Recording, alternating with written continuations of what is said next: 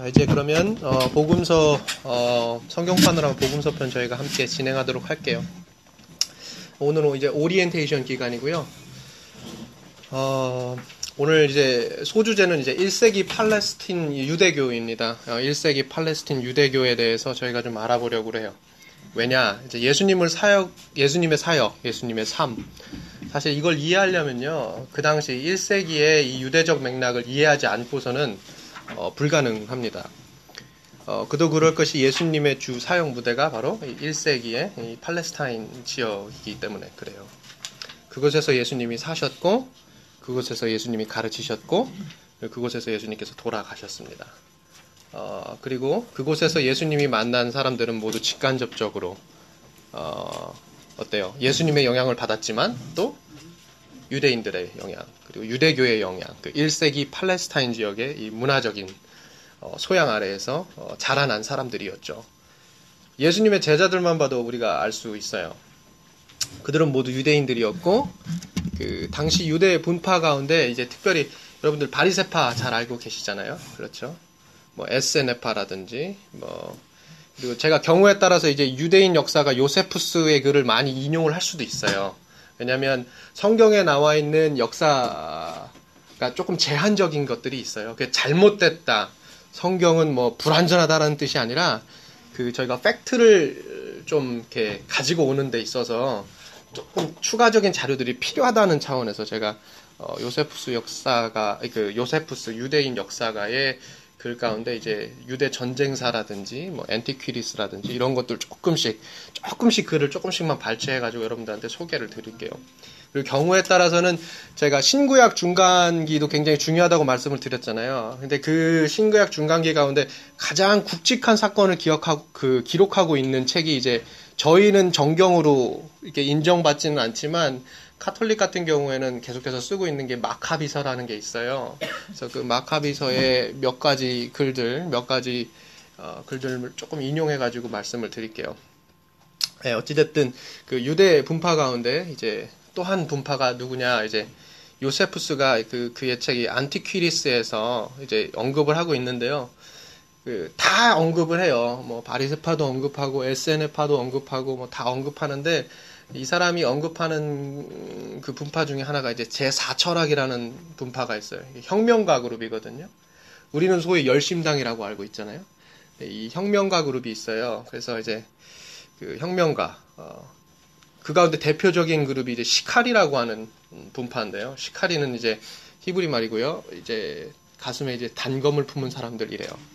네, 여러분 단검 품고 다니던 제자 누구 있어요? 베드로. 잖아요 예, 베드로가 이제 시카리 열심당의 한 분파 그 분파의 그룹 구성원일 것이다 이런 이야기들이 많이 있어요.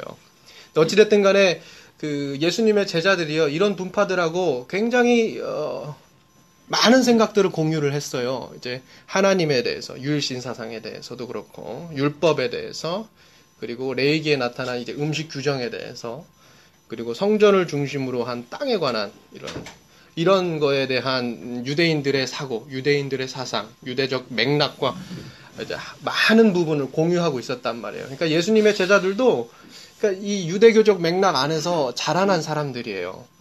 어, 그렇기 때문에 이 예수님 사역, 예수님의 삶, 예수님께서 관계하셨던 사람들 이런 것들을 이해할 때 우리가 유대적 맥락이 필요하다 안 필요하다?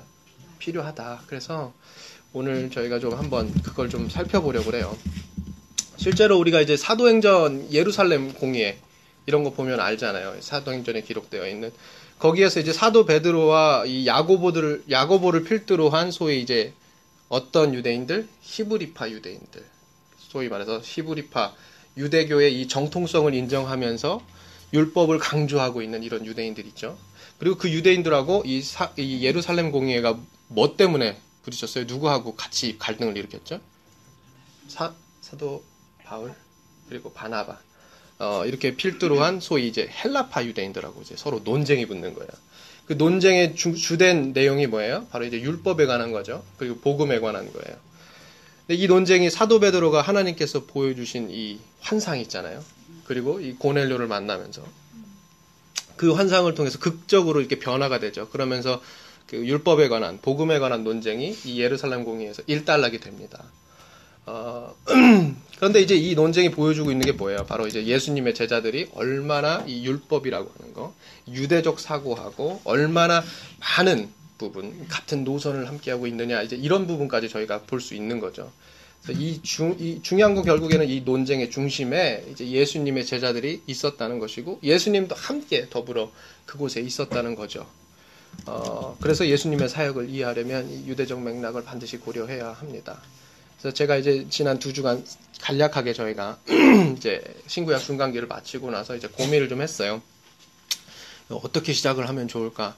신학적으로 시작을 해야 되나? 어려운 말을 해야 되나? 아니면 조금 우리가 그래도 소화할 수 있는 수준으로 해야 되느냐? 막 이런 고민들을 굉장히 많이 했어요. 왜냐하면 저도 이제 성수학이 전공이 아니기 때문에 사실 저도 준비하는데 시간이 많이 걸려요. 그래서 어떻게 해야 할까 고민을 하다가 아무래도 이제 예수님과 초기 교회를 이해하려면 이제 1세기 팔레스타인 지역, 특별히 그 제2 성전기라고 할 수 있는데요. 그러니까 제1 성전기가 이제 솔로몬 성전이에요. 주전 약 한 10세기 때. 그리고 제2 성전기가 이제 한번 완전히 무너졌잖아요. 저희가 어, 언제 다뤘어요? 에스라하고 느에미아 다룰 때 다뤘잖아요. 이게 재건을 하기 위해서 어, 이 사람들이 포로 귀, 포로에 있다가 이제 귀환을 해서 재건을 해요. 재건을 하고 중간에 중단이 됐다가 하나님이 누구를 불러요? 학계하고 스가랴를 부르시죠. 그래서 어떻게 됩니까? 다시 그 다리오 왕 때, 페르시아 다리오 왕 때 재건이 돼가지고 느에미아까지 와서 성벽까지 보수하죠. 그러면서 제2 성전기가 시작이 돼요. 근데 이 제2 성전기가 언제까지 가느냐? 그 헤롯 대왕이 이제 보수를 해요. 그 헤롯 대왕이 이제 보수를 하는데 주전 19세기부터 보수 보수 공사를 시작을 해가지고 64년까지 갑니다. 그래가지고 완성이 되는데 그거는 이제 전혀 새로운 성전을 이렇게 짓는 게 아니라 재건 확장 보수 공사예요. 그래서 이 제2 성전기는 말하면 그 바벨론 기한에서 재건한 때부터 시작을 해가지고 주전 64년 그러니까 예수님이 살던 때까지가 제2 성전기라고 그래요 통상. 근데 이 제2 성전기 어, 이걸 알아야 돼요. 제2성전기 때 유대인들, 유대교 사람들이 어떠한 사상을 가지고 있느냐, 사실은 이게 되게 중요한 거예요. 왜냐면 그게 복음서에 나오는 많은 내용들이 거기에, 많은 신학들이, 많은 사상들이 거기에 있단 말이에요. 거기에 그대로 담겨져 있단 말이에요. 그래서 오늘 뭘 할까? 어, 아무래도 이 제2성전기에 가지고 있었던 유대교 사상, 그리고 그 사상이 어떻게 복음서하고 밀접한 연관을 가지고 있는가, 이런 거에 대해서 한번 좀 저희가 나누는 게 좋겠다. 어, 그래서 그런 판단을 했고요. 괜찮으시겠죠? 네. 안 괜찮으셔도 어쩔 수 없어요. 제가 뭐 다른 거 준비하지 않았어요. 어, 자. 근데 이제 사실 근데 이제 사복음서를 이제 한다. 이제 복음서를 배운다 하면은요. 사실 유대교적인 맥락을 이해하는 것보다 가장 먼저 하는 게 있어요. 신학교에서도 마찬가지. 그게 뭐냐면 이제 복음서의 기원에 대한 문제를 다 다루는 거예요. 복음서의 기원. 복음서는 어떻게 시작되었나. 이제 이 부분에 대해서 사실은 신학교든 어디든 가시면 이제 그거부터 시작을 해요. 이제 거기에서 이제 소위 말해 이제 막 그 신학적인 어려운 내용들이 많이 나와요. 뭐. 막 주석 방법론에 대해서 막 여러분들에게 말씀드리고 하나 들어오지도 않는데 말이죠. 네. 제가 해왔을까요? 안 해왔을까요? 해왔습니다. 해왔죠. 하나도 안 들어오는데 해왔어요. 어, 하나, 이거, 그래서 이걸 어떻게 해야 될까 되게 고민이 많았는데, 제가 하다가 여러분들 표정 보고, 아, 안 되겠다 싶으면 제가 그만둘게요. 그래도 하세요. 시비에 자, 그래요. 그 복음서의 기원에 관한 문제, 이거는요, 사실 사복음서의 개론 수업에 항상 빠지지 않고 등장하는 이제 단골 메뉴예요.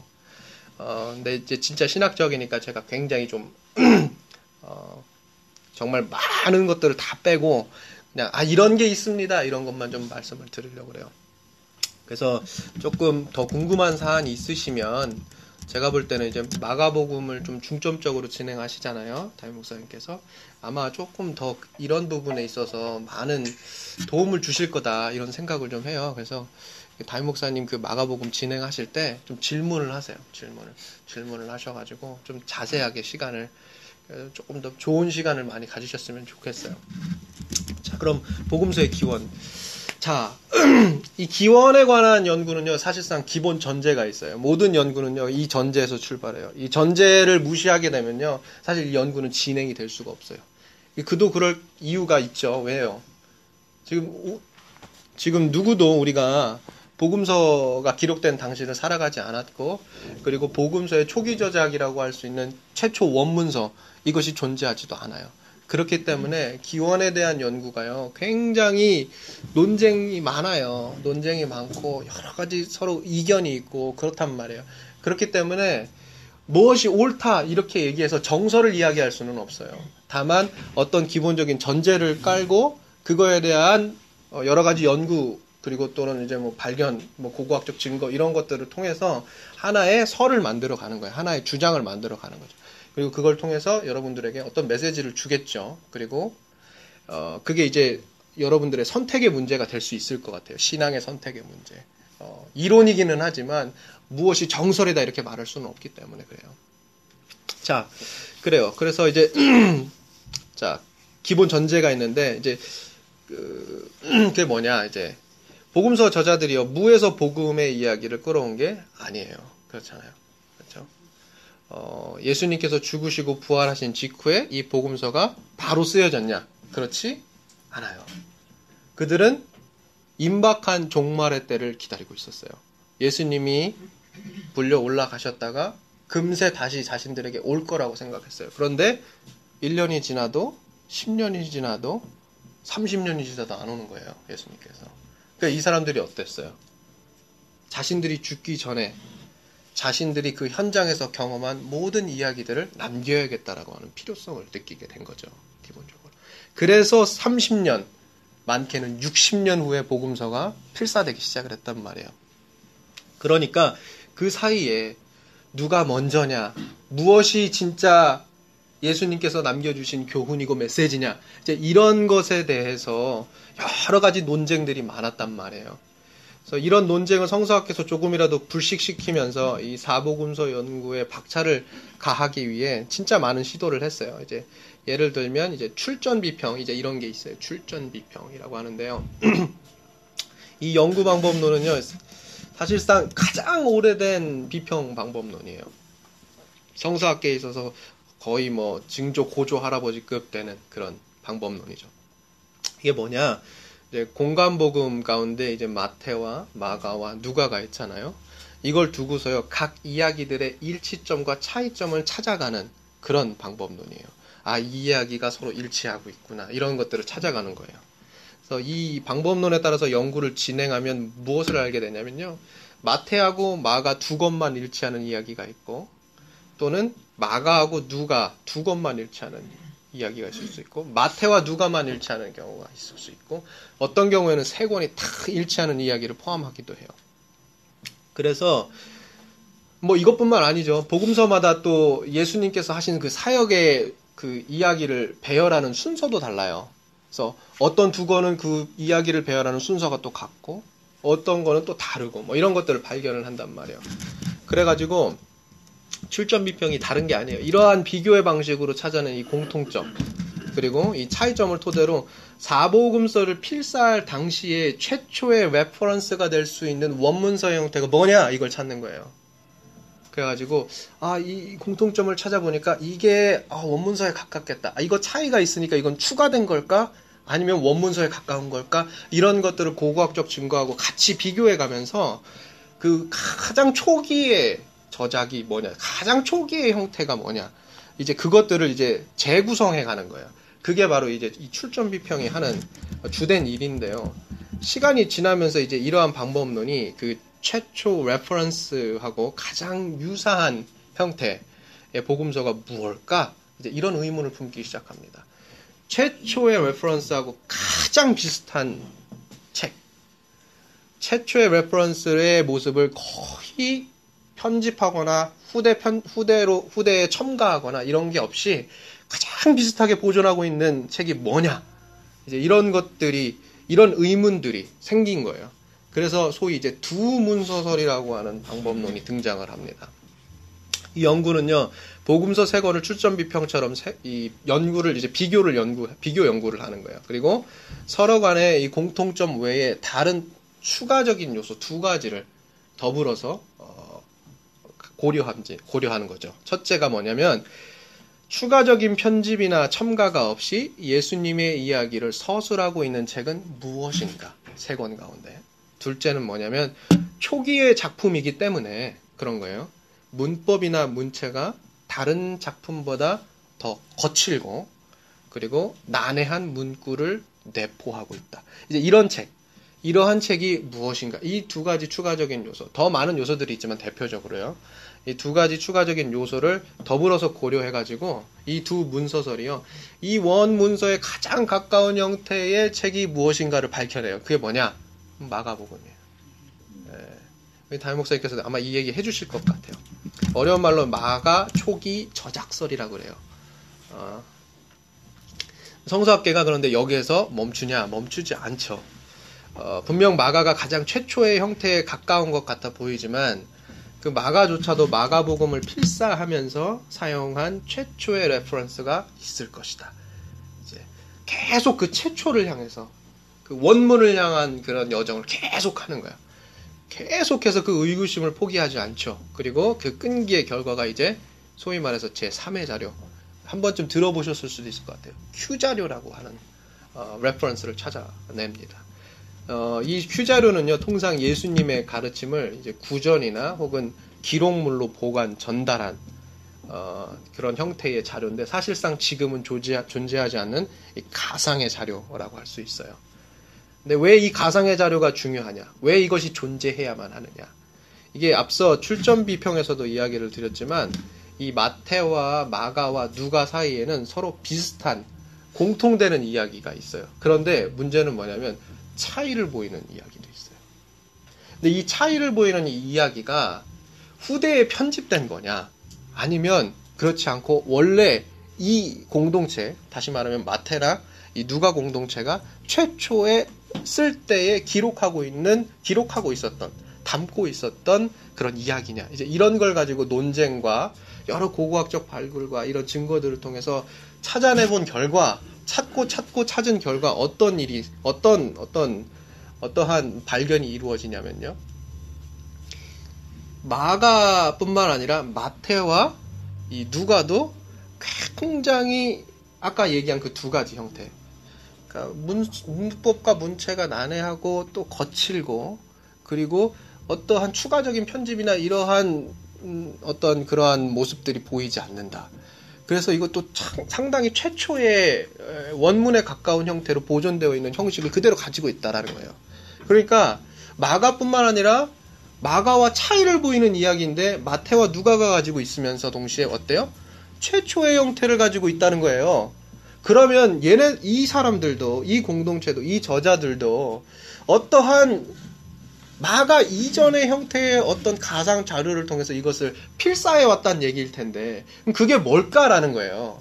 이제 그거에 대해서 이 사람들이 뭘 이 성서학계에서 뭐라고 명명을 한 거냐면 그게 바로 큐 자료다. 그런 가상의 자료가 반드시 있을 것이다라는 거예요. 어, 그래가지고 이 사람들이 두 문서서를 통해서 처음에는 뭐요? 어, 마가 최초 기록설 에 대해서 이야기를 하면서 동시에 큐 자료의 이 가상의 존재에 대해서까지 이제 밝혀내기 시작을 하죠. 그런데 모든 성서학계가 이거에 인정, 인정하느냐, 이거에 다 동의하느냐, 또 그렇지는 않아요. 참 복잡해요. 서로 논쟁이 많은 거죠. 오히려 마가보다 마태가 더 초기 조작설이다 이런 이야기를 해요. 어려운 말로 그리스 바흐설이라고 그러거든요. 이것도 한 번쯤 이제 복음서 하시면서 특별히 마가복음 하시면서 한 번쯤 어, 다루셨을 것 같, 다루실 것 같아요. 그래서 그거를 한번 어, 담 목사님하고 한번 더 깊이 있게 어, 다루시기 바래요. 자, 지금까지 이제 출전 비평이라고 하는 한 가지 오래된 이제 어, 성서 연구 방법론에 대해서 이제 말씀을 드렸는데요. 그로부터 파생한 두 문서설이라든지 그리스 바흐설. 근데 이 외에도 정말 엄청나게 많은 성서 연구 방법론이 있어요. 어, 다 이 사람들이 결국에는 이 많은 연구 방법론을 통해서 하려고 하는 게 뭐예요? 이 복음서의 기원을 찾으려는 거죠. 왜 기원을 찾아야 돼요? 기원의 그 기원을 찾아야 최초 뭐예요? 가장 기본적이고 가장 핵심적이고 가장 본질적인 메시지가 뭐냐를 알 수 있는 거예요. 후대에 여러 가지 사람들에 의해서 첨가되고 편집되고 하는 이런 과정들을 통해서 약간은 변질될 수 있는 그런 메시지가 있잖아요. 약간은 변질될 수 있는 그런 언어, 그리고 번역이 되는 과정을 통해서 여러분 그렇잖아요. 한국말 그대로 미국말로 번역하면 막, 막 뉘앙스랑 이런 것들이 다 깨지죠. 미국말 그대로 한국말로 직역해도 다 깨진단 말이에요. 그렇잖아요. 그래서 소위 뭐가 있어요? 의역이라는 게 있어요. 의역, 의역은 뭐예요? 해석이 들어가는 거잖아요. 관점이 들어가고 가치가 들어가는 거잖아요. 마찬가지예요. 번역이라고 하는 작업이 그런 것들을 어느 정도는 다 내포하고 있어요. 다 그렇다는 얘기가 아니에요.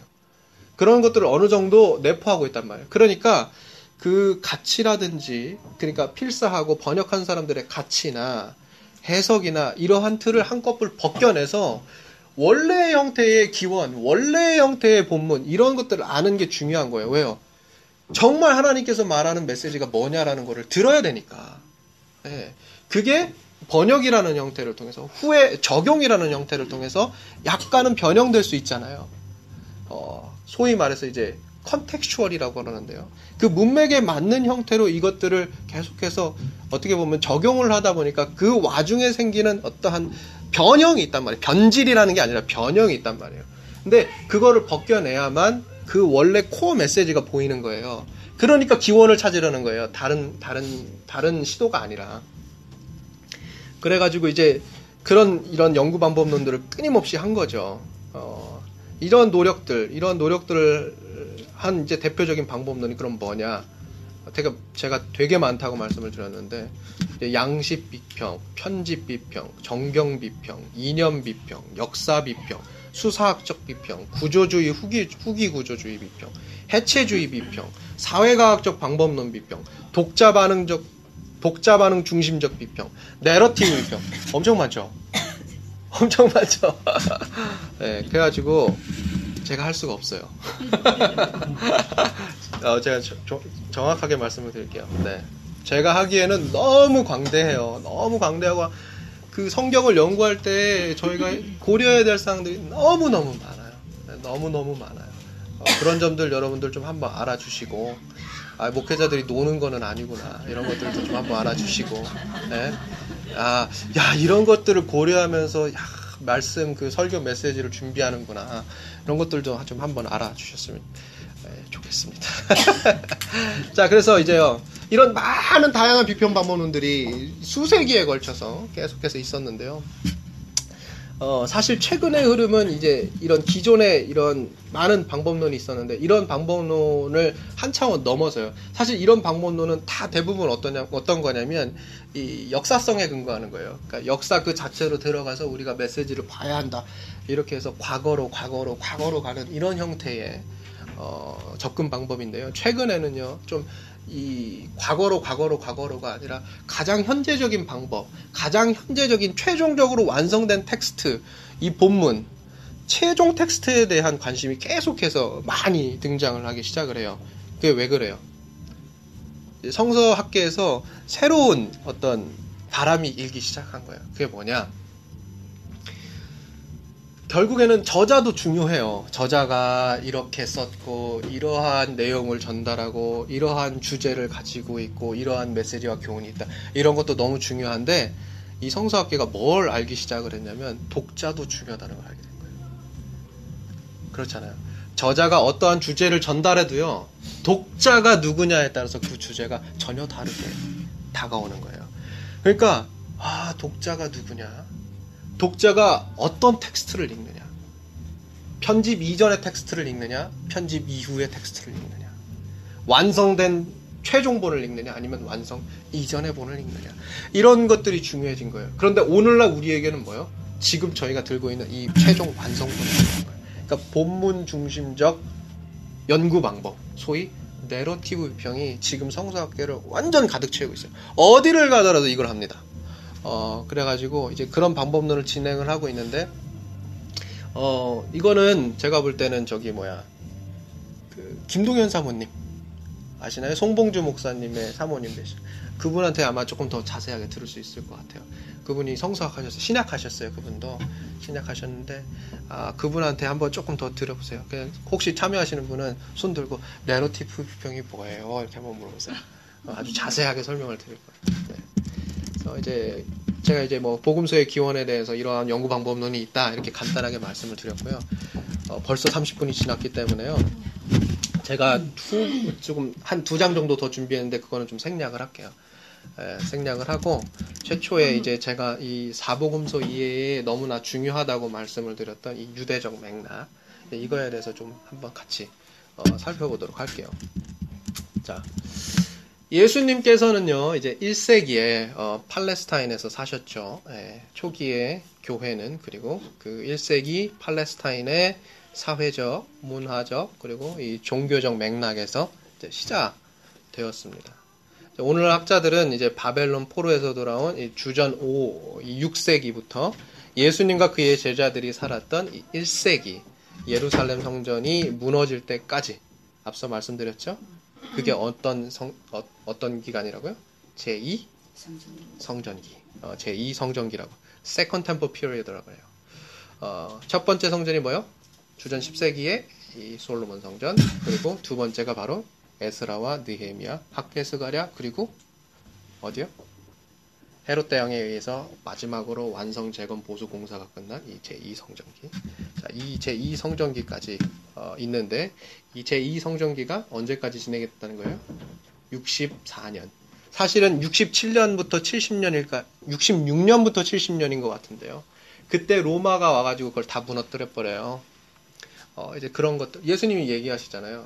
돌 위에 돌 하나도 남기지 않고 다 무너뜨려 버리겠다 이렇게 얘기하셨는데 자 이제 그게 진짜로 이루어져요.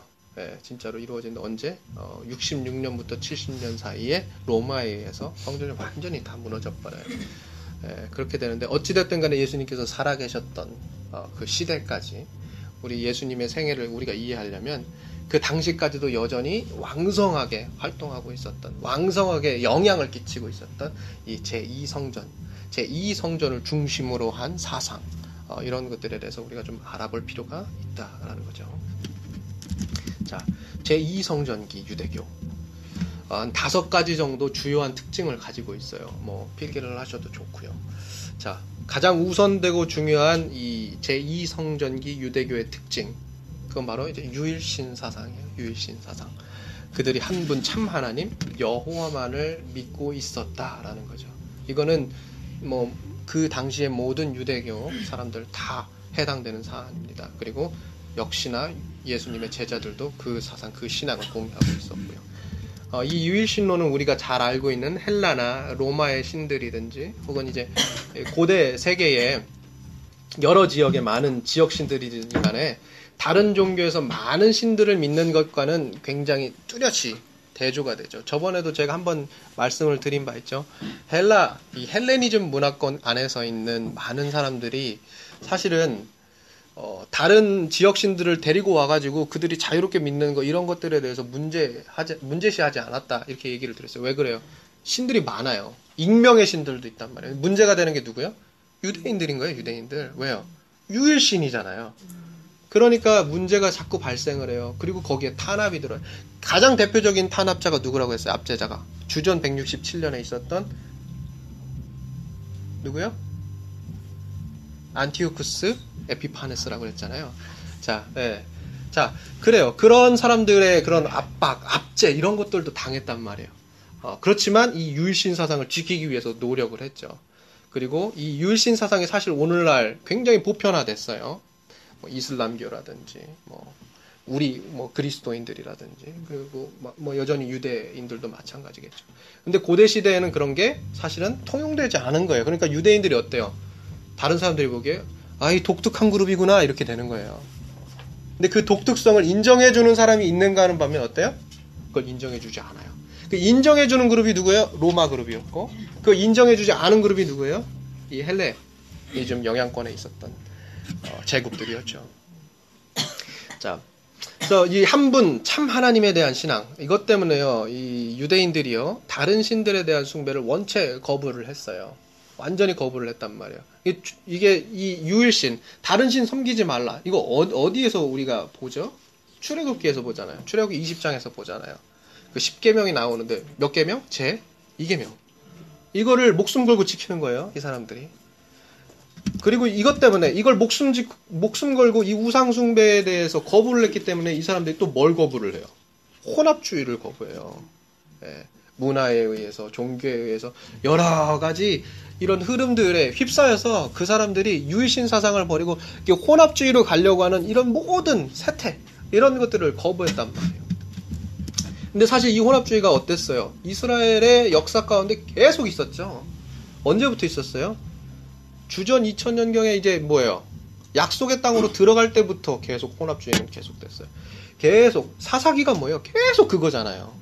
계속 그걸 지금 우리에게 보여주고 있잖아요. 그리고 제가 역사서에서 할 때 다룰 때도 조금 말씀을 드렸지만 그 정탐꾼에 대한 이야기 우리가 여우수화에서 보잖아요. 근데 거기에서 12명의 누구요? 정탐꾼을 뽑아요. 근데 그 사람들이요, 그냥 흐지부지한 사람 뽑은 거예요? 아니면 뭐예요? 각 지파의 리더들을 뽑았어요. 각 지파의 리더들을 뽑았다고요. 근데 열 사람은 안 된다고 얘기를 하죠. 그리고 두 사람은 뭐라 그래요? 이거 우리 밥이다 그래요. 누구예요, 대표적으로? 갈렙 여우수아였단 말이에요. 근데 여기에서 여우수아에 대해서 우리가 조금 더 살펴봤죠. 여우수아가 어떤 인물인가? 어떤 인물이었어요? 성전 장막 안에서 토라를 연구하던 사람이라고 얘기해 드렸죠. 예. 그리고 모세가 이 사람만은 다르게 불렀어요. 어떻게 불렀어요? 자기 아, 벤이라고 불렀어요. 벤이라고 하고 빈이라고 하는데요. 히브리어로 벤이라고 하는 거는요 아들이라는 뜻이에요. 근데 여러분 그 열- 열두 정탐권을 각 지파로부터 부를 때요 모세가 이 여우수아만 벤이라고 불러요. 왜요? 자 영으로 난 아들이라는 거예요. 그 정도로 굉장히 여우수아에게 많은 어떤 관심과 어, 그리고 교육과 이런 관계, 깊은 관계를 맺었단 말이에요. 모세하고 여호수아가. 그 정도로 서로 밀접한 관계를 맺고 있었는데 중요한 건 뭐냐? 자, 이 10명의 이 정탐꾼들이 헛소리를 한 게 아니에요. 이 사람들이 뭘 두려워해 가지고 안 된다고 얘기한 거냐면요. 혼합주의를 두려워한 거예요. 혼합주의. 지금 현재 상태에서 이 이스라엘 자손이 들어가면 어떻게 돼요? 무력으로 탄압받고 그게 밥이 된다는 게 아니라요. 영적으로, 문화적으로, 종교적으로 이제 막 노예의 거풀을 벗어낸 이 사람들이요. 그 근성을 버리지 못하고 거기 들어가서 어떻게 해요? 혼합될 거란 얘기예요. 그게 우려가 되는 거예요. 그런데 어땠어요? 갈렙과 여호수아는 그 영적 전투에서 우리가 이길 것이다 하는 거예요. 이길 것이다. 그 믿음 가지고 갈렙이 정탐꾼 정탐을 하러 가가지고 헤브론 골짜기 그 북쪽 끝까지 올라가가지고 거기서 어디를 가요? 막베다구를 가잖아요. 거기에서 기도를 했다 그러죠. 그러한 이런 텍스트, 그러한 이야기들을 보는데 실제로 갈렙과 여호수아의 바램처럼 이스라엘 사람들이 거기 들어가서 어떻게 했어요? 이겼어요? 승승장구했어요? 아니면 어떻게 됐어요? 다 혼합주의 때문에 다 아스라졌어요. 그리고 어떻게 됐어요? 이방의 칼에 의해서 계속해서 탄압받고 그 역사가 어떻게 돼요? 포로기 때까지 계속 이어지고 그리고 제 1세기까지 계속 이어지잖아요. 이방의 칼에 의해서 자기네 땅으로 돌아왔죠. 귀환을 했어요. 1570km나 되는 그 먼 길을 그 먼 길을 바벨론의 포로기 때부터 페르시아로 제, 제국이 넘어가지만 여전히 포로로 잡혀 있었고 돌아왔지만 여전히 이 땅에 누가 있어요? 사마리아 사람 누가 이방 사람들이 있단 말이야. 계속 거기에서 정치적으로 경제적으로 군사적으로 탄압을 받아요. 그러니까 이 사람들이 괴로워요, 괴로워. 그런 그런 내용들이 느헤미야와 마카비서에 계속해서 기록되어 있는 거예요. 우리가 이 땅으로 돌아왔는데 우리가 우리 땅에서 종이 되었다고 얘기를 하잖아요. 그러한 내용들이 그러한 이런 혼합주의에 대한 역사들을 유대 사람들이 가지고 있었다 없었다 있었단 말이에요. 그리고 그 역사에 대한 그 혼합주의에 대한 그 심판에 대한 그리고 뭐요 포로에 대한 그 기억들이 이 사람들로 하여금 뭐를 하게 만든 거예요? 유일신 신앙을 붙잡게 만든 거예요. 더 강하게 혼합주의를 거부한 거예요. 주전 2세기 작품인 주디스라고 하는 거예요. 이렇게 얘기를 해요.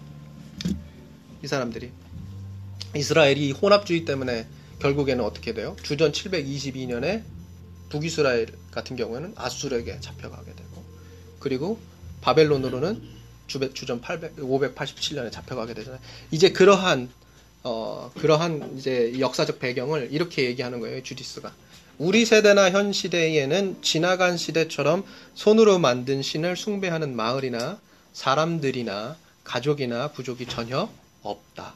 이 때문에 우리 조상들이 칼에 죽고 약탈을 당했으며 그들이 우리의 대적들 앞에서 엄청난 비극을 겪었다. 예, 이거를 유대 사람들이 공유하고 있는 거예요. 혼합주의에 대한 원체 거부가 있는 거죠. 탄압을 받아도 이 사람들이 아니다. 우리는 더, 더 이상 타협할 수 없다. 우리 선조들이 이 때문에 칼로 죽임받았다. 이런 거예요.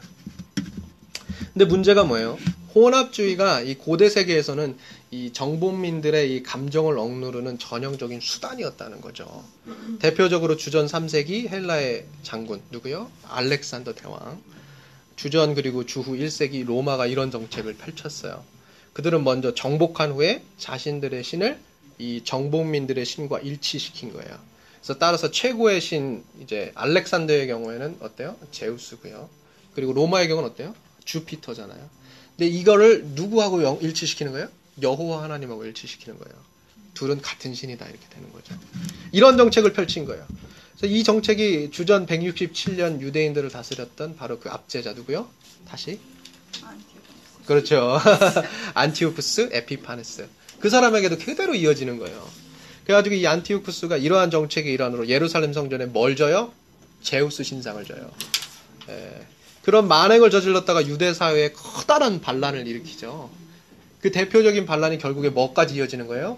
마카비 혁명까지 이어지는 거예요. 자, 어, 유대인들이 보기에 안티쿠스의 행위, 이거 굉장히 이거는 신성 모독이죠. 한 분 하나님의 존재, 유일신 사상, 우상숭배, 혼합주의, 이 모든 것들을 다 거부하는, 어, 거부하게 만드는 아주 불쾌한 일이란 말이에요. 그래서 이 마카비 혁명이 이루어지게 되는 거죠. 자, 근데 이 유일신론에는 이제, 어, 두 가지 주요한 특징이 있어요. 그 특징이 뭐냐면요, 이제, 어, 다른 종교의 믿음에 대해서 유대교만이 우원, 우월성을 갖는다. 어, 이러한 형태의 주장을 하는 어, 두 가지인데요. 이, 그게 뭐냐? 첫 번째, 뭐, 뭐, 이제 창조. 첫 번째는 창조고, 두 번째는 섭리입니다. 그러니까, 이렇게 얘기할 수 있을 것 같아요. 어, 유대교의 유일신론은 창조적 유일신론이고, 그리고 섭리적 유일신론이다. 이렇게 얘기할 수 있는데, 사실 유대교의 핵심, 어, 이 당시 이 사람들 이 신앙 유일신 사상에 있어서 가장 큰 첫 번째 핵심은 뭐냐? 하나님께서 이 세상의 창조주라는 거예요. 예. 이게 뭐예요? 특별히 이제 창세기 1, 2장의 창조 이야기뿐만 아니라 구약 전체를 통해서도 볼 수 있는 얘기. 하나님이 창조주 하나님이시다라는 거예요. 예를 들면 이제 여러분들 집에 가셔서 읽어보셔도 될 것 같아요. 이제 시편 89편 같은 경우 한번 읽어 보시고요. 또는 뭐 시편 104편 같은 경우도 마찬가지. 예, 이제 하나님께서 어떠한 분이신가 이런 거 찬양하는 거잖아요. 예, 구약 전체가 사실 이런 찬양으로 가득 찬 거예요. 음, 그래서 유대교는 여호와 하나님께서 이 각처에 사는 모든 사람을 지은 분이시고 따라서 모든 사람이 이 한 분 하나님만을 경배해야 된다. 어, 이런 첫 번째 특징이라고 할 수 있는 이 창조적 유일신론 이거를 주장을 하죠. 그렇기 때문에 이 사람들이 예수님 당시 초기 교회 당시에 여러 가지 어, 또는 이제 공통적으로 존재하고 있었던 네 가지 이교적 견해 이런 것들을 다 거부하는데요. 그 네 가지 이교적 견해가 뭐냐? 첫 번째 단일신론. 단일신론이 뭐예요? 각 나라는 각 나라에 자기의 유일한 다- 자기의 단일한 신이 있다라는 거예요. 그래서 그 각 나라에서 그 단일한 신을 섬기면 된다. 이제 이런 식의 주장이고요. 두 번째 범신론. 범신론은 뭐예요? 신과 자연을 일치시키는 영- 이런 예, 어, 태도죠. 예, 에피크로스가 있죠. 하나님은 영원히 초월적이신 하나님이에요. 그래서 우리가 사는 거에는 관심이 없는 분. 이런 정신적인 이 차원의 이런 높은 고차원의 이런 이야기고요. 그러다 보니까 이 에피크로스 학파, 에피크로스 학파 이런 거 얘기할 때마다 늘 비판을 받는 게 뭐예요? 도덕이 없다 뭐 이런 얘기 많이 들어보시죠. 예. 그리고 네 번째 이교가 이제 이교주의죠. 다신론을 주장하는 이런 그래서 유일신 사상은 바로 이것들, 특별히 이 창조, 이 창조적 유일신론을 어, 어, 숭배하고 있고 그거를 그대로 지키고 있는 유- 유대인들에게 있어서는 이 네 가지 이교 사상은 다 배제의 대상이 되는 거예요. 둘째로 유대교 어, 이게 바로 이제 이분이 온 세상을 다스린다. 하나님 섭리하시는 분이시다. 이제 이런 믿음이 있는 거예요. 이 유일신 사상에는. 그래서 하나님은 이 온 우주의 참된 통치자이시고 그분 하나님의 하나님 자신의 고유한 목적과 섭리에 따라서 모든 것을 존재하게 하시고 모든 것들을 부르시고 그들에게 사명을 주시고 살아가게 하시고 예, 이러한 신앙 예, 섭리적 유일신론 이제 이런 것들인데요. 이것도 역시 시편을 보시면 잘 나와 있어요. 이제 시편 22편 뭐 시편도 있어요. 그러니까 시편 10편, 시편 22편, 어, 93편, 96편 이렇게 보시면 시편 10편, 10편, 10편, 10편 이상하네요. 10편, 10편, 22편, 자 그리고 90, 아, 93편, 96편 이렇게 이렇게 보시면 될 것 같아요. 그런 것들을 보시면 아 1세기 고대 어, 유대인들이 어, 신앙하고 있는 이 유일신론에서 두 가지 큰 특징 뭐요? 창조적 유일신론 그리고 섭리적 유일신론. 아 이게 이러한 맥락, 자 이러한 내용을 가지고 있구나라는 것들을 보게 되실 것 같아요. 자 제2성전기 유대교의 주요한 두 번째 특징, 그건 바로 이제 선택이라고 하는 키워드. 선택이라는 키워드하고 이제 맥을 같이 하는데요. 바로 온 우주의 창조주이신 하나님께서 이스라엘을 자기 백성으로 선택하셨다. 이러한 신앙을 이들이 가지고 있었던 거예요. 이 믿음은요, 1세기 팔레스타인 유대인들의 삶과 신앙에 매우 깊숙하게 뿌리박혀 있었는데, 이 믿음이요, 어, 사실은 이제 유대인들이 악에 대해서 어떻게 이해했는지를 보여주는 맥락이에요. 어, 우리가 사실 이제 성경 신구약을 읽다 보면은요, 많은 사람들이 악의 기원에 대해서 물어요. 그런 철학적인 질문. 뭐, 어떻게 하나님이 그때 어디 있었냐는 둥, 막 이런 이야기를 하고, 악은 어디서 비롯됐냐는 둥, 막 이렇게 얘기를 하는데, 사실 신구약 성경은 그런 거에 대한 답을 주지는 않아요. 신구약 성경은 오히려 악에 대해서 어떻게 얘기를 해요? 하나님께서 끝장내기 원하시는 실체예요. 하나님은 끊임없이 악과 싸우신 분이시고, 그걸 끝내기 위해서 심지어 예수님까지도 보내주셨단 말이에요. 하나님은 악을 좌시하지 않는 분이세요. 악을 좌시하지 않는 분이신 하나님인데 악을 그대로 반응하고 악에 대해 그렇게 관대하게 행동하는 존재가 누구예요? 바로 우리잖아요. 인간이 그래요. 인간이 그렇게 하는 거예요. 그런 거에 대해서 우리가 알아야 돼요. 제가 저번에도 한번 말씀을 드렸잖아요. 홀로코스트, 우리가 그 나치 정권에 있었던 그 만행을 우리가 보잖아요. 근데 그 만행에 대해서 많은 사람들이 뭐 어떤 질문을 던져요? 하나님 어디 계시느냐 이런 질문 던지잖아요. 그래서 야, 그 하나님이 부재하시는데 어떻게 하나님 믿을 수 있냐 이런 식의 접근을 많이 해요. 근데 제가 유대인 랍비하고 같이 있는다고 했잖아요. 이 사람 정말 깜짝 놀랐어요. 같은 문제를 보는데 질문이 전혀 달라요. 저희들은 너무나 쉽게 하나님에 대해서 문제시하잖아요. 근데 이 사람은 이 문제를 보고 뭘 질문을 하냐면 네가 그런 걸 봤는데도 불구하고 어떻게 인간을 믿겠느냐 이런 얘기예요. 인간이 그런 만행을 저질렀잖아요. 어떻게 인간을 믿고 어떻게 인간을 더 신뢰할 수 있겠느냐라는 거예요. 과학이 발전하든 무엇이 발전하든 도덕이 있고 윤리가 있고 법이 있다고 한들 어찌 인간을 믿고 신뢰할 수 있냐라는 거예요. 이성이 그렇게 여러분 아, 좋지만은 않은 것 같아요. 예, 합리적인 거 모르겠어요. 예, 결국에는 역사가 보여주고 있는 거예요. 히틀러가 그게 미친 사람이었어요? 아니잖아요. 비인에서 뭐 했어요? 미술한 사람이잖아요. 문화에, 문학에, 예술에 심취해 있었던 상당히 고등교육 받은 사람이에요. 그리고 그 뒤에 누가 있었어요? 독일 개신교회가 있었어요. 그럼 그거 아셔야죠. 예. 한 번은 실패를 했지만요. 한 번 그 우리나라로 말하면 이제 우리 총선도 앞두고 있는데 히틀러가 한 번 실패하죠. 한 번. 한 번 실패를 해요. 당선되지 못해가지고 좌절을 한 게 아니에요. 불과 한 3, 4년 만에 그 사람이 사람 모아가지고 어떻게 해요? 제1당으로 당을 만들고 아무것도 아닌 그 버니 샌더스 같네요. 그거. 그런 사람이었단 말이에요. 네, 대단 굉장한 사람이었어요. 굉장한 인물이었어요. 그런데 그 사람이 어떤 만행을 저지른 거예요? 네? 가스실에다가 600만을 집어넣잖아요. 인간은요 그렇게 믿을 게 못 돼요. 인간이 그렇게 믿을 게 못 돼요. 이 악이 관영한 세상에서 믿을 분은 하나님밖에 없어요. 네, 그런 사실을 결국에는 성경이 계속해서 우리에게 전달해주고 있고 보여주고 있는 바예요. 하나님이요 다른 거 없어요. 악을 끝장내기 원하시는 거예요. 근데 그 악의 문제에 대해서 하나님이 어떻게 해요? 그렇게 끝장내기 원하시는데 어떻게 끝장내기 원하는 거예요? 한 민족을 선택하는 거예요. 선택의 키워드는 그렇게 여러분 이해하시는 거예요. 유대인을 선택했다는 거예요. 뭘 위해서? 악을 끝장내려고. 여러분, 우리도 마찬가지 아니에요? 하나님께서 우리를 그리스도인으로 부르셨잖아요. 우리 구원해 주셨잖아요. 그거 누리라고 불러주신 거예요? 누리라고 구원해 주신 거예요? 하, 마음대로 노르라고? 아니잖아요. 뭐 때문에? 악을 끝장내라고요. 예, 교회에 대해서도 저희, 저희가 저번에 교회론 잠깐 하면서도 말씀드렸잖아요. 초대교회에 제가 참 오늘 이거 끝낼 수가 없네요. 이런 얘기 다 하니까. 자, 초대교회에 우리 사도 베, 그 베드로 선생님을 불러가지고 어떻게 했어요? 예수님이 어디요? 그 어디 어디 어디예요? 가이사랴에 가가지고 물어보시잖아요. 너희 나 누구라고 부르자 그러잖아요. 가이사랴가 어떤 도시였어요? 신의 도시, 황제의 도시였단 말이에요.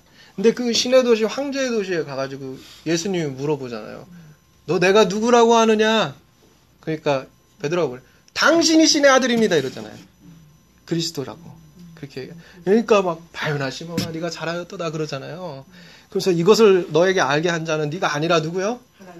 하늘에 계신 하나님이다. 그러면서 막 칭찬을 해요. 근데 실수를 하죠. 예, 안타깝게 실수를 해요. 다 까먹었어요.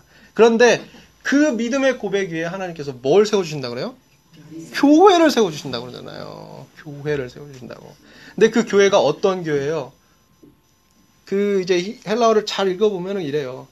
passive tense가 아니라 active tense로 되어 있어요. 다시 말하면 교회가요. 하, 세상의 공격으로부터 막 그냥 그냥 그냥 그것만 주구장창 맞으면서 그냥 내 믿음 지켜야지 이런 게 아니에요. 그 하데스 지옥문을 흔들게 하겠다라고 하시는 그 메시지가 뭐냐? 교회를 통해서 하나님께서 악을 공격하시겠다라는 거예요. 교회의 본질, 교회의 존재는요, 뭐요? 하나님의 목적과 맞닿아 있어요. 무슨 목적? 그들을 선택하시고 그들을 통하여 하나님이 뭐요? 악을 끝장내시겠다는 거예요. 교회는 그러한 맥락에서 그러한 존재의 목적을 가지고 있는 하나님의 뭐예요? 성전이에요. 이런 것들을 여러분 기억하시고 선택이라고 하는 키워드 유대인들에게 또는 우리에게도 마찬가지예요. 무엇과 관련이 있다? 바로 이런 하나님의 비전, 하나님의 목적 어, 이것과 맞닿아 있다. 이런 사실을 여러분들이 좀 어, 기억하시고 어, 이거는 단순히 우리가 뭐 그걸 누려라 이런 게 아니라 그 안에 엄청난 책임이 있고 사명이 있고 이런 것들을 여러분이 함께 더불어서 이해하시길 바래요. 어, 자 그러면 조금 이걸 건너뛸게요. 많이 했는데 자 그럼 세 번째 세 번째로 가보죠. 자 제2성전기 유대교의 특징 가운데 세 번째가요 바로 이 율법이에요. 율법은요 하나님께서 자기 자신이 선택하고 구속하신 백성들이 어떻게 살기를 원하시는지를 이제 보여주려고 주신 하나님의 이제 은혜로운 선물이에요. 그게 바로 이제 신명기 7장에 나와 있죠. 신명기 7장 7절로 11절에 보시면 아 율법이 이런 거구나라는 걸 우리가 알 수 있어요. 신명기 7장 7절로 11절이요. 그래서 1세기 유대인들도 마찬가지예요. 예. 자유롭게 나가세요. 1세기 유대인들도 이 율법을요 매우 소중하게 여겼어요. 하나님의 백성이 되기 위해서 율법을 지키려고 열심을 다해서 노력을 한 거예요. 특별히 율법 가운데 세 가지가 되게 중요했어요. 유대인들에게 세 가지가 되게 중요했어요. 그게 뭐냐? 할례, 첫 번째 할례, 두 번째 안식일, 세 번째 음식 규정이에요. 이 세 가지가 유대인들에게 굉장히 중요했어요. 예수님 시대까지도 그리고 지금까지도 마찬가지예요. 굉장히 중요해요. 이 세 가지 율법. 왜 이 세 가지 율법이 중요하냐? 이 1세기 유대인들 사이에서 이 세 가지 율법이 모두 하나같이 어떤 작용을 하느냐? 누가 한 분 참 하나님께 속하였는지를 보여준 하나의 경계표 역할을 한 거예요. 이 세 가지를 지킴으로써 나는 하나님께 소속된 사람이다 라는 거예요. 먼저 할례를 보죠. 할례 뭐예요? 난지 8일 만에 시행하는 거죠. 할례를 통해서 유대인들이 자신은 유대인이다 라고 하는 표시를 그 표식을 몸에 남기는 거예요. 이 할례 제도가 어, 창세기 17장 9절로 14절을 보시면 아시겠지만 이스라엘의 선조인 아브라함 때부터 시작을 합니다. 한마디로 할례는 유대인에게 있어서 역사예요, 역사. 하나의 역사적 명령이에요, 명령. 하나님께서 역사 속에서 주신 명령이란 말이에요. 그렇기 때문에 안티오쿠스가 주전 167년에 할례를 금지하고 뭐 역할례 시키고 이런 것들을 하잖아요. 이런 건 뭐예요? 그 역사적 명령, 유대인의 특수성, 유대인의 정체성. 하나님께서 주신 그 말씀을 정면으로 거부하는 거예요. 그러니까 이 사람들이 반란을 일으키는 거예요. 엄청난 거예요. 마찬가지예요. 열심히 있는 유대인들이요, 이 할례 관습에 관한 이 헬라 문화의 직간접적인 영향을 굉장히 염려했어요. 우려를 했어요. 그 대표적인 예가 바로 이제 김나지움이에요. 김나지움.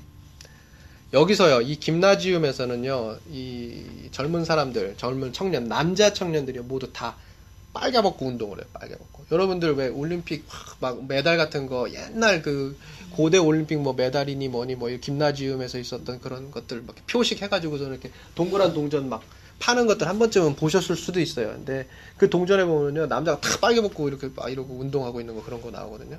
김나지움에서 다 빨개 벗고 이렇게 운동을 했단 말이에요. 그러니까 이곳에서 훈련받는 젊은 유대인들이 어때요? 자기가 받은 할례 표식이 많잖아요, 공가되는 거예요. 그러니까 어떻게 돼요? 조롱을 받는 거예요. 이놈 이러면서 헬라 사람들에게. 그러니까 이 사람들이 젊은 사람들이 어떻게 해요? 그 표식을 지우는 거예요. 지우려고 하는 거예요. 자꾸. 그래서 그 흔, 흔적을 자신의 몸에 남겨져 있던 그 할례의 흔적, 유대인의 특수성, 그 표식을 지우는 거예요. 마카비전서 1장 11절로 15절. 예. 이러한 젊은 유대인들의 삶과 그들의 이런 처세술에 대해서 염려하면서 이 신실한 유대인들이 이러한 우려를 표명해요. 여기에 이렇게 기록되어 있네요. 근래의 이스라엘 가운데 어떤 배신자가 나와서 말하기를 가서 주변에 있는 이방인들과 언약을 맺자. 우리가 그들과 분리됨으로 많은 재앙들이 우리에게 임하였기 때문이다라고 한다. 사람들이 이런 제안을 기뻐하여 그들 중에 어떤 이들은 자신들에게 이방인의 의식을 지킬 수 있게 하는 권한이 있는 왕에게 갔다. 그래서 그들은 이방인의 관습대로 예루살렘에 김나지움을 짓고 할례의 표시를 없애고 거룩한 언약을 버렸다. 그들은 이방인에게 합류하여 자신을 악에게 내다 팔았다. 우려 섞인 마카비서의 말씀이요. 우리가 잘 들어야 돼요. 여기에 진짜 큰 교훈이 있어요. 오늘날 그리스도인의 특수성을 공격하는 문화적인 코드가 있어요. 우리의 믿음의 선조들이 이 특수성을 지키기 위해서 목숨을 바쳤어요. 순교까지 했습니다. 우리 선조들이 목숨 바쳐 지킨 이 특수성은 우리가 또 앞으로 우리의 후손들을 위해서 목숨 바쳐 지켜야 하는 거예요. 그런데 이를 공격하는 문화적인 코드가 오늘날에 있어요. 그게 뭐예요? 인권, 자유, 해방. 인권, 자유, 해방. 여러분 이거 굉장히 많이 들으셨어요. 뉴스 틀면 이거 나와요. 이 코드가 언뜻 기독교의 가치를 대변하는 것 같아요. 그렇게 보이죠. 성경의 중요한 굵직굵직한 메시지를 distill한 것처럼 보여요. 하지만요, 이 코드가 지닌 기본 골자는요, 모두 죄의 문제를 깊이 있게 다루지 않습니다. 오직 인간에 의한, 인간을 위한, 인간을 향한 문제에만 초점을 맞추고 있어요. 한번 행복해, 이제 생각을 한번 해보세요. 죄의 문제요. 여러분, 죄의 문제는요, 십자가의 문제고 구원의 문제예요. 하나님께서 당신 아들 예수 그리스도를 통해서 끝장내기 원하시는 죄의 문제.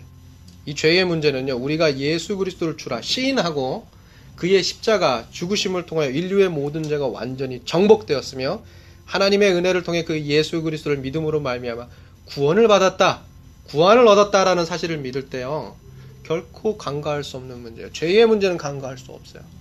그런데 어느 누구도 이 죄의 문제를 해결하지 않고 구원의 길에 설 수 없는데도 불구하고 오늘날 이 문화적 키워드는 이 죄의 문제를 경시하는 거예요.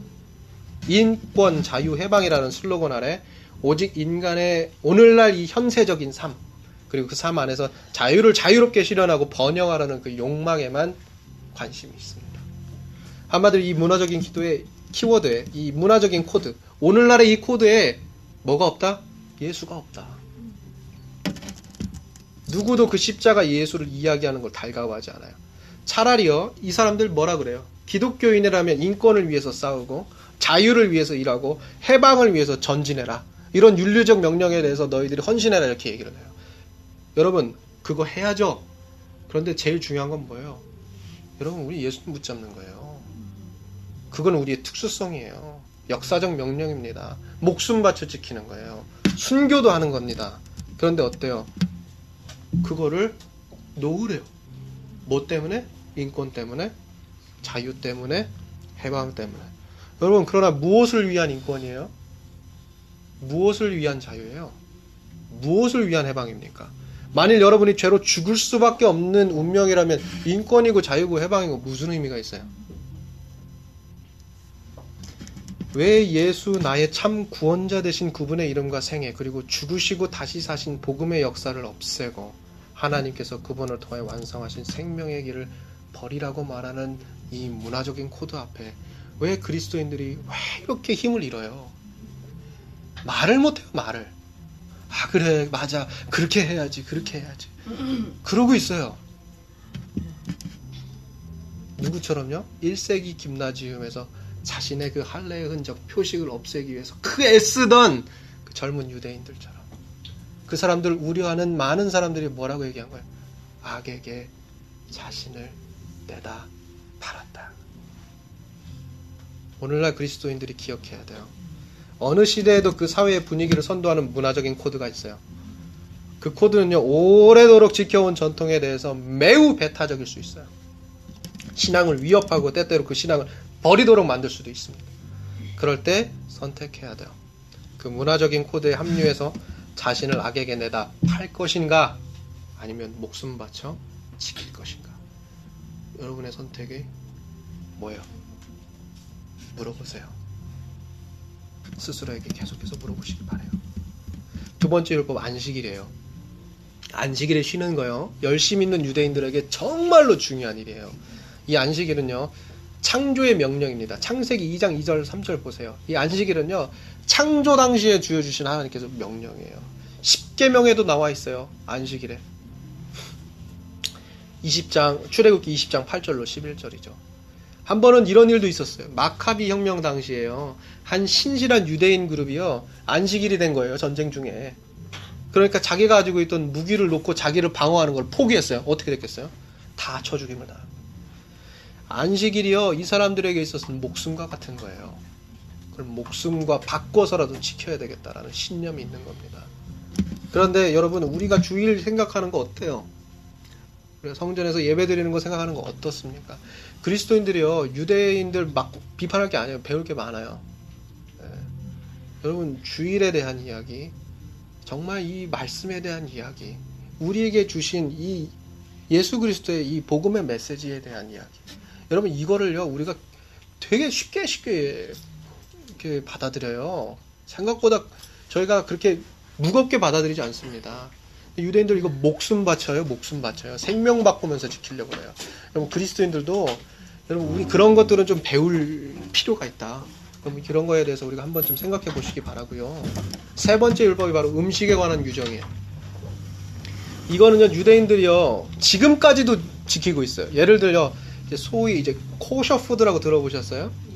맞죠? 예, 네, 그거예요. 이제 이거 이 코셔 고기 이것만 먹어야 되는데요. 이제 이 코셔 고기는요 신명기 14장 3절에서 21절, 예, 14장 3절에서 21절 사이에 소위 부정하다고 간주된 이 짐승들이 있어요. 근데 이 부정한 짐승들을 제외한 특정 종류의 짐승들로만 만든 고기예요. 근데 그냥 만드는 고기가 아니라 레이기 11장 1절로 23절의 규정에 따라서 그 짐승의 피를 먼저 빼고 나온 후에 나온 나온 후에 만든 고기들이에요. 피가 뭐예요? 생명이잖아요. 그거 빼야 돼요. 근데 우리 막 선지 먹어요. 저도 되게 좋아하는데요. 자, 그러다 보니까요, 유대인들이요, 비유대인들하고 저 같은 사람하고 식사를 할 수 있다, 없다? 없어요, 없어. 막 옆에서 선지 먹고 있는데 어떻게 먹어요? 아유, 맛있다고, 너 먹어볼래? 네, 이러잖아요. 그러니까, 안 되는 거죠. 그러니까 막 이제 아예 거부를 해요. 아, 비유대인들하고, 그러니까, 비유대인들하고는, 아, 식사 같이 할 수 없다. 왜요? 자기들이 먹고 있는 고기가 이게 지금 코셔푸드인지 아닌지를 알 수가 없는 거예요. 그만큼 이제 음식 규정을 아주 철저하게 지키던 사람들이었어요. 어, 근데 이런 사람들에게 이 안티오쿠스가 음식법 준수, 음식법 규정, 불법이다 이러니까 어떠겠어요? 예, 유대인들이 네 이놈 이렇게 되는 거예요. 예. 우리가 이런 질문 던질 수 있어요. 근데 이 사람들이 그렇게 많은 압제를 받고 그렇게 조롱을 받으면서도 왜 이렇게 열심히 율법을 지키려고 했을까? 그 이유는 두 가지로 대답할 수 있어요. 첫째, 하나님께서 로마의 속박 아래에 있는 형 상태에서 이스라엘을 구원하실 그때에 이스라엘을 마침내 구원하실 바로 그때에 자신들도 하나님의 백성으로 그 공동체로 남아있기 위해서요. 여러분 우리가 왜 목숨 바쳐가지고 그리스도 예수가 남겨주신 이 복음을 지키려고 그래요? 마지막 때에 우리가 그 영광의 그 복음의 그 예수 그리스도의 구원의 뭐요? 상속자가 되기 위함 아닙니까? 네. 그것 때문에 이 사람들이 목숨 바사를 지키는 거예요. 둘째, 토라의 독특성. 할례 안식일 음식 규정을 유지해 가지고요. 이방인의 통치기에 유대교의 정체성을 보존하기 위한 거예요. 마찬가지로 우리에도 이런 문화적인 사회적인 분위기, 이들이 선도하는 새로운 코드들, 새로운 문화적인 명령들이 있어요. 여러분 그 안에서 여러분 타협하지 마세요. 그리스도인 그리스도인으로서의 정체성을 지켜야 합니다. 이 사실 반드시 기억하시기 바래요. 예수님 시대에도 율법은 유대교의 핵심이었어요. 한 차례 혁명을 통해서 율법의 중요성을 목숨 바쳐서 과시한 그들에게 있어서 더 이상 율법의 중요성은 아무리 강조해도 지나치지 않습니다. 우리도 마찬가지. 우리에게 복음은 아무리 강조해도 지나치지 않는 너무나 중요한 것이에요. 이 사실을 기억하시는 저와 여러분 되길 바래요. 자, 여기까지 좀 하고요. 다음 주에 네 번째, 다섯 번째 이어서 하시고 유대 분파에 대해서 제가 좀 간략하게 나누도록 하겠습니다. 감사합니다.